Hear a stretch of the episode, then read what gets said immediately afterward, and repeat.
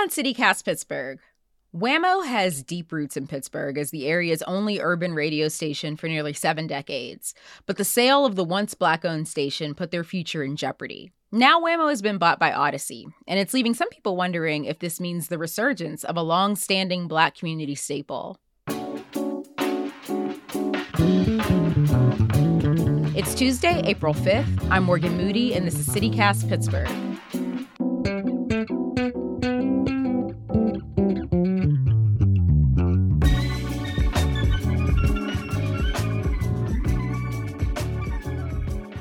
Let's talk a little bit about the history of WAMO. It was founded in nineteen forty-eight. It started out as W H O D and then renamed itself to, well, renamed to WAMO after the Allegheny, Monongahela, and Ohio rivers. Um, and it became a, a real guiding force in the Black community. So why is WAMO such an important part of Pittsburgh history? WAMO um, was huge for the city of Pittsburgh. From Porky Chedwick, Mm-hmm. to uh, Sly Jock, you know, to the uh, current D Js, you know, program directors, sales professionals, promotions. WAMO's been the quintessential place for urban music and culture, you know, even, you know, on a personal level. I remember listening to the station uh, as a young person, you know, going to school, going to the, the basketball court, uh, going to the skating rink, to cookouts. You know, everybody would be talking about what they heard on the air. Yeah. You know, and or what the disc jockeys were saying, we were laughing and talking. It seemed like an inside joke. If you didn't listen to the radio that day, you felt as though you missed out. Um, you know, WAMO kept um, the, the Black community on one accord. And, uh, you know, it was, it's to see a station, you know, transition so many times throughout the years. Yeah. You know, uh, you can tell how much, and, and, and it's a, a conversation within the boundaries of the Black community. You know how much of an impact WAMO really had. Uh, I'll take it back to, you know, to Porky Chedwick. You know, he was playing some of the hits from Motown or some of the others. He, as a white male, he was playing a lot of the Black artists. Some yeah. artists, some D Js would not play that around the country. He was a pioneer. WAMO was a, a major voice for the Black community. And then in the seventies, it was bought by... Um, Ron Davenport. Ron Davenport, yeah. Sheridan Broadcasting Communications. So, and they're Black-owned. Can you talk about why that was such an important move for WAMO's history and structure? Because I, I feel like that's really kind of when it became what we know it as, at least. Yeah. So, you know, you talked about from W H O D to W A M O, um, but, you know, you're right. In the seventies, Uh, Ron Davenport Senior, uh, who was the dean of the law school at Duquesne University. You know, it's not that he would, you know, try his hand and uh, in radio, and he was able to do so. And it was important uh, that we, you know, stress the, the what you just said about a uh, radio station being Black-owned, right? Because you know that that culture, or you would assume that that culture would stay, you know, intact throughout the within the boundaries of that organization. So that was huge at that time. If you think about Black ownership too, I mean, you know, like take for instance, B E T, yeah. you know, founded and owned by Bob Johnson. You know, there was a great deal of programming that was geared towards the Black community. Uh, synonymous with WAMO, programming geared towards the Black community, keeping the Black community on one accord. Black ownership is key. So we commend uh, the Davenports for uh, having it for so many years. And you know, being uh, what, some of those pioneers within the, the city of Pittsburgh. But then you're right. So M T V, B E T, they both show up. How did these alternatives, so as now you're seeing videos and, and kind of accessing music in different ways and different programming, how did that change the landscape for WAMO and for radio in general, do you think? You know, for radio in general, and then I'll tell you how it trickled down to WAMO. Um, many times people in our industry, they want to entertain. Uh, WAMO was one of those stations where they would entertain and educate, mm-hmm. okay, which is important, again, to keep people on one accord. Uh, I'll give you an example. L C. Greenwood, the late, great L C. Greenwood, who played for the Pittsburgh Steelers, number sixty-eight. He would go into the locker rooms, you know, at, at just different locker rooms, different teams, and he would see, you know, uh, players with, with headphones on, and everybody would be in their own world. But in Pittsburgh, when we had one radio, WAMO would be on in our locker room. Everybody was on one accord. The white players, Black players, uh, you know, Latino players, Asian players, everybody, and coaches, everybody uh, would be on one accord. Now, when you talk about the music videos and things like that, it it changed from entertain and educate to just entertain only. Yeah. You're seeing the music videos, you're hearing the music, but you're not getting that that food for your mind to help stimulate, uh, you know, your growth and maturation mentally. So that's what happened on the national and international level in television and radio. And it trickled down to, to stations like WAMO. You know, B E T. B E T had B E T News. At one point, yeah. WAMO had WAMO News. But all of that went away once, uh, you know, the music, you know, it's like you just don't stop that clock. Once the music just uh, took precedence over everything else, Uh, it was very difficult to get those educational pieces back. And a lot of things have changed as far as the way that we consume our information, consume music. Um, but what what was the importance of a radio station, of a local radio station then? Because now it seems like, sure, if you're in your car, you know, you can turn it on. But realistically, in in, in our homes, we don't have radios at all like that anymore, you know. Um, but what was the importance of, of a station beyond just music? Yeah, so it's funny you say that because I, I still, I mean, just coming from radio, I still have a radio in the house. I have, you yeah. know, my, my, my, and yes, it does have a dial on it too. People oh, say, don't touch it. Nah, yeah. oh, yeah. I don't listen to it all the time, but it's there and it works. So you yeah. see what I mean? Uh, but in, and in the car, I listen to local radio. I listen to satellite radio, but I also listen to local radio too. Again, you know, it keeps, it kept people on one accord. You know, you would go to the cookout. You know, let's just say, you know, yeah. people say, man, hey, you know, he, he's invited to the cookout. That's a cool cat right there. But it kept people on the same page.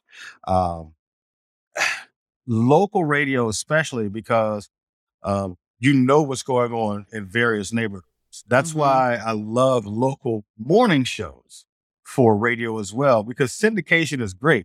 You know, you had Steve Harvey, you have uh, Ricky Smiley and so many. Uh, the Breakfast Club, you know, mm-hmm. out of New York, uh, who have a lot of great programming, very entertaining in the morning, breaking away from local news and weather and traffic, you know, but there's just something special about having that, that, that down home, hometown programming uh, where you can, as the listener, relate. And many times when people go syndicated, I've heard a lot of people say it. I'm not saying this because I love radio regardless, but I've heard a lot of people say, well, you know, they're not from my city, so I don't listen. I'm yeah. not going to listen. So that's the reason why local radio is very important. And hopefully at one point we get back to having at least eighty to ninety percent of local programming. I know. I do. I miss that. I used to ride to school and listen to, I think it was... Uh... Was it Sly Jock in the morning? Oh, Sly Jock in the morning. Yeah, yeah. He was on. And I, I, I was so upset when it switched to syndicated. Mm-hmm. Yep, Shawn Richards, you know, who was uh, brother Marlon, alter ego. You know, mm-hmm. he, you know, he was on in the morning. Angie was on in the morning. Angie, G Q. Yeah. So yeah. And they moved on to bigger markets. They ended up moving like into like Atlanta and things like that, where, you know, once once the radio kind of dissipated here in Pittsburgh. Correct. Correct. And hopefully, you know, we can get some of those pioneers to either come back and be a part of uh, the, the new W A M O uh, or ownership, if you will, um, and or just, you know, lend uh, lend a helping hand and give some share some expertise to the new ownership, to the new program directors and things like that to to make sure that they uh, keep the essence of uh, urban radio alive in the city. So, yeah, there was there was a turning point in WAMO's history in two thousand nine when Sheridan sold the station to Saint Joseph Missions. Um, it's a religious broadcaster. And that day, like, WAMO just went silent. Do you do you remember, were you working for WAMO uh, when that happened? And do you can you kind of walk us through what happened? I was there that day. I was there that day. So um, so people were walking up and down the hall fast and eyebrows raised and something's going on. And then we heard that there was a mandatory meeting for anybody who worked at WAMO to go downstairs to whatever floor. I think it was the second floor at that time. So I worked for uh, A U R N and everybody was in the news department. We were wondering, we said, we think the worst is about to happen. We were chatting with each other for a few minutes and the worst did happen. You know, I think it was thirty-six people uh, were laid off at that time. And, you know, and that was all, all WAMO employees. And it was difficult to hear, difficult to see that, because these are thirty-six of our friends. You know, you become uh, close with them. And you have a common bond, a common bond of listening and learning and loving radio itself. Uh, and then it was over. And I think it was maybe about a week or two later, you know, they kept a few people on just to transition to Saint Joseph Missions. And then um, they played It So Hard to Say Goodbye, you know, by Boyz two Men and a few other songs. And then it just went black. You know, it's radio station just went silent. And um, I just remember hearing so many people saying that they, you know, they cried uncontrollably because uh, they thought that the the essence of urban radio in the city of Pittsburgh would be gone forever. Uh, it wasn't, but it was dark there for about three or four years. Yeah. But I remember that day vividly. Was that happening at radio stations like across the country, or was this kind of something that was very specifically happening in, in the Pittsburgh market? It, you know, anytime you have budget cuts uh, in any industry, it's something that's happening around the country. Yeah. Uh, however, there are some stations that have, I mean, excuse me, there are some cities that have more than one urban station. Okay. Being that Pittsburgh only had one, and it's a top twenty-five market uh, in the United States, that dug deeper because yeah. that was all the urban community had. Um, even though the internet was uh, growing exponentially at that point, uh, people were listening to internet radio stations and or just local stations, but online and Atlanta and all these other places. You know, that was fine. But then with Pittsburgh, there was just that that that strong sense of home that um, people felt as though they lost. You know, it's just like losing a parent. You know, you could always go home. You can always go home to mom's house. You can go, but once once that once that parent is no longer there, it's like you just don't have a place to go. Yeah, that's how people felt. You know, almost orphanized, if you will, uh, when it come when it came to urban radio. Yeah, I mean, you know, we lost things like WAMO Day at Kennywood, the Summer Jam concerts they used to have. Do you think WAMO will ever be able to recover? Like, do you think radio still matters? I think radio still matters. Um, you know, if you have a commute, you have radio. Mm-hmm. You know, if you're stationary, you know, at your house, cutting the grass, at a cookout, you know, at a you're washing your car, you know, radio is still there. Now, we live in a, a, a different time and space where a lot of people don't want to stop down and listen to commercials. They don't want to stop down yeah. and listen to the on-air personalities, right? Um, and that's unfortunate, you know, because those are the ones that are, you know, keeping the radio afloat. Those are the ones that are putting blood, sweat, and tears into putting this programming together to entertain you. Uh, but you have YouTube, you have, uh, again, satellite radio, less commercials or no commercials, which is rivaling in some respects, beating traditional terrestrial radio. But the essence of terrestrial radio, I think, will stay alive because I think people will still tend to appreciate the work that goes into it. You know, it's like a video game and people play, you know, consoles, right? And they're like, man, I can't believe that game was eighty dollars. Do you realize how much time and effort, mathematical if-then statements it took to put the, to put together that video game? You know, right. Yeah, exactly. So my thing is support, you know, anybody who's listening, support local radio. You know, support the on-air talent. Listen to those commercials. That's what pays the bills. You know, just appreciate all that it has to offer. So will WAMO bounce back? I think it will. You know, I think the new owners at um, Audacy, I think they're going to do a great job mm-hmm. uh, with WAMO. And I'm completely comfortable with that sale. And even even with them not be, I mean, WAMO hasn't been owned by a Black-owned company in... Since like two thousand eleven, twelve, something like that. It's been a, it's been a while. So you think, do you think that they'll they can bounce back without the the lead of, of Black owners? I think so. Um We're in this also new day and age where D and I is very important, you know, diversity, equity, inclusion. Um, and Odyssey, you know, they own, you know, oh, I think it's a little over two hundred thirty radio stations. Um, they've been successful thus far. I mean, you have to be doing something right in the industry to have that many stations and be uh, I don't know if they're in the black. I don't I don't know if they're, uh, I'm not looking at their books. Yeah. But I'm assuming they're doing pretty well. Yeah. Uh, but they also own stations like V one oh three in Atlanta, mm-hmm. uh, K S F M in, I think, Sacramento, uh, one oh four point three Jams in Chicago.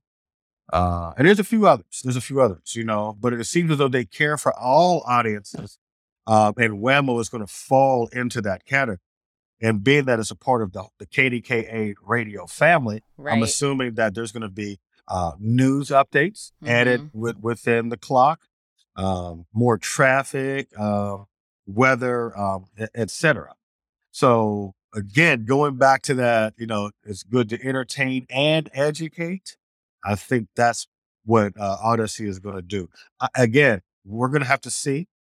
We're going to have to see. Um, what that entails, but WAMO is known as a heritage station. And I mean, I'll say this, as president of the Pittsburgh Black Media Federation, I hope that it remains a heritage station. It does not lose its, its identity whatsoever. Adding day parts, that's perfectly fine, but just keeping the essence, the true essence of WAMO's history is, uh, is what we're pushing for as an organization and as a community. Last question. What what is one of your favorite or best memories from WAMO? You know what? It's so funny. Um, and it's not necessarily like a spe- specific moment, but just the fact that you were a part of that culture. Mm-hmm. You know, just, you know, we used to have celebrities coming in. You know, we used to listen to that stuff on the radio. And then all of a sudden, here they are going to, like you said, the Summer Jam and just just being insulated within that culture it w- was second to none. Brian, thank you so much. This has been a very nostalgic interview and walk down memory lane of WAMO, and I appreciate it. Thank you. Yeah, my pleasure. Thank you so much. Thank you for having me, and I'm very proud of you, you know, because Aww. you were you were one of our students with the Pittsburgh Black Media Federation's Urban Journalism Workshop, and you've gone on to do some great things, and uh, we are all proud of you. We're watching you, and we want nothing but success from you. And last thing, we're not surprised. We knew you had it. Time, so thank you. Oh,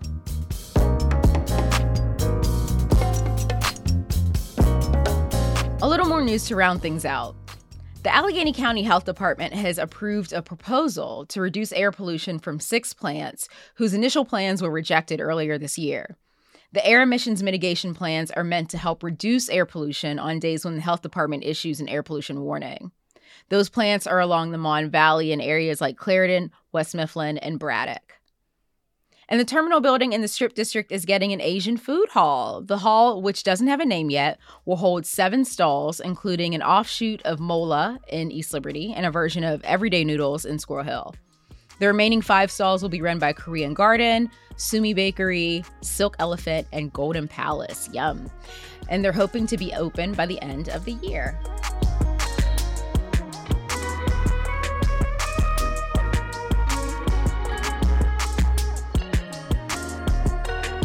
That's all for today here on CityCast Pittsburgh. If you enjoyed the show, why not tell a friend, rate the show, leave us a review, and of course, subscribe to our morning newsletter.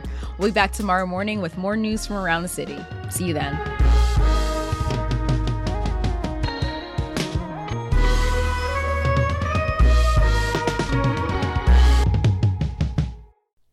Boom. Okay.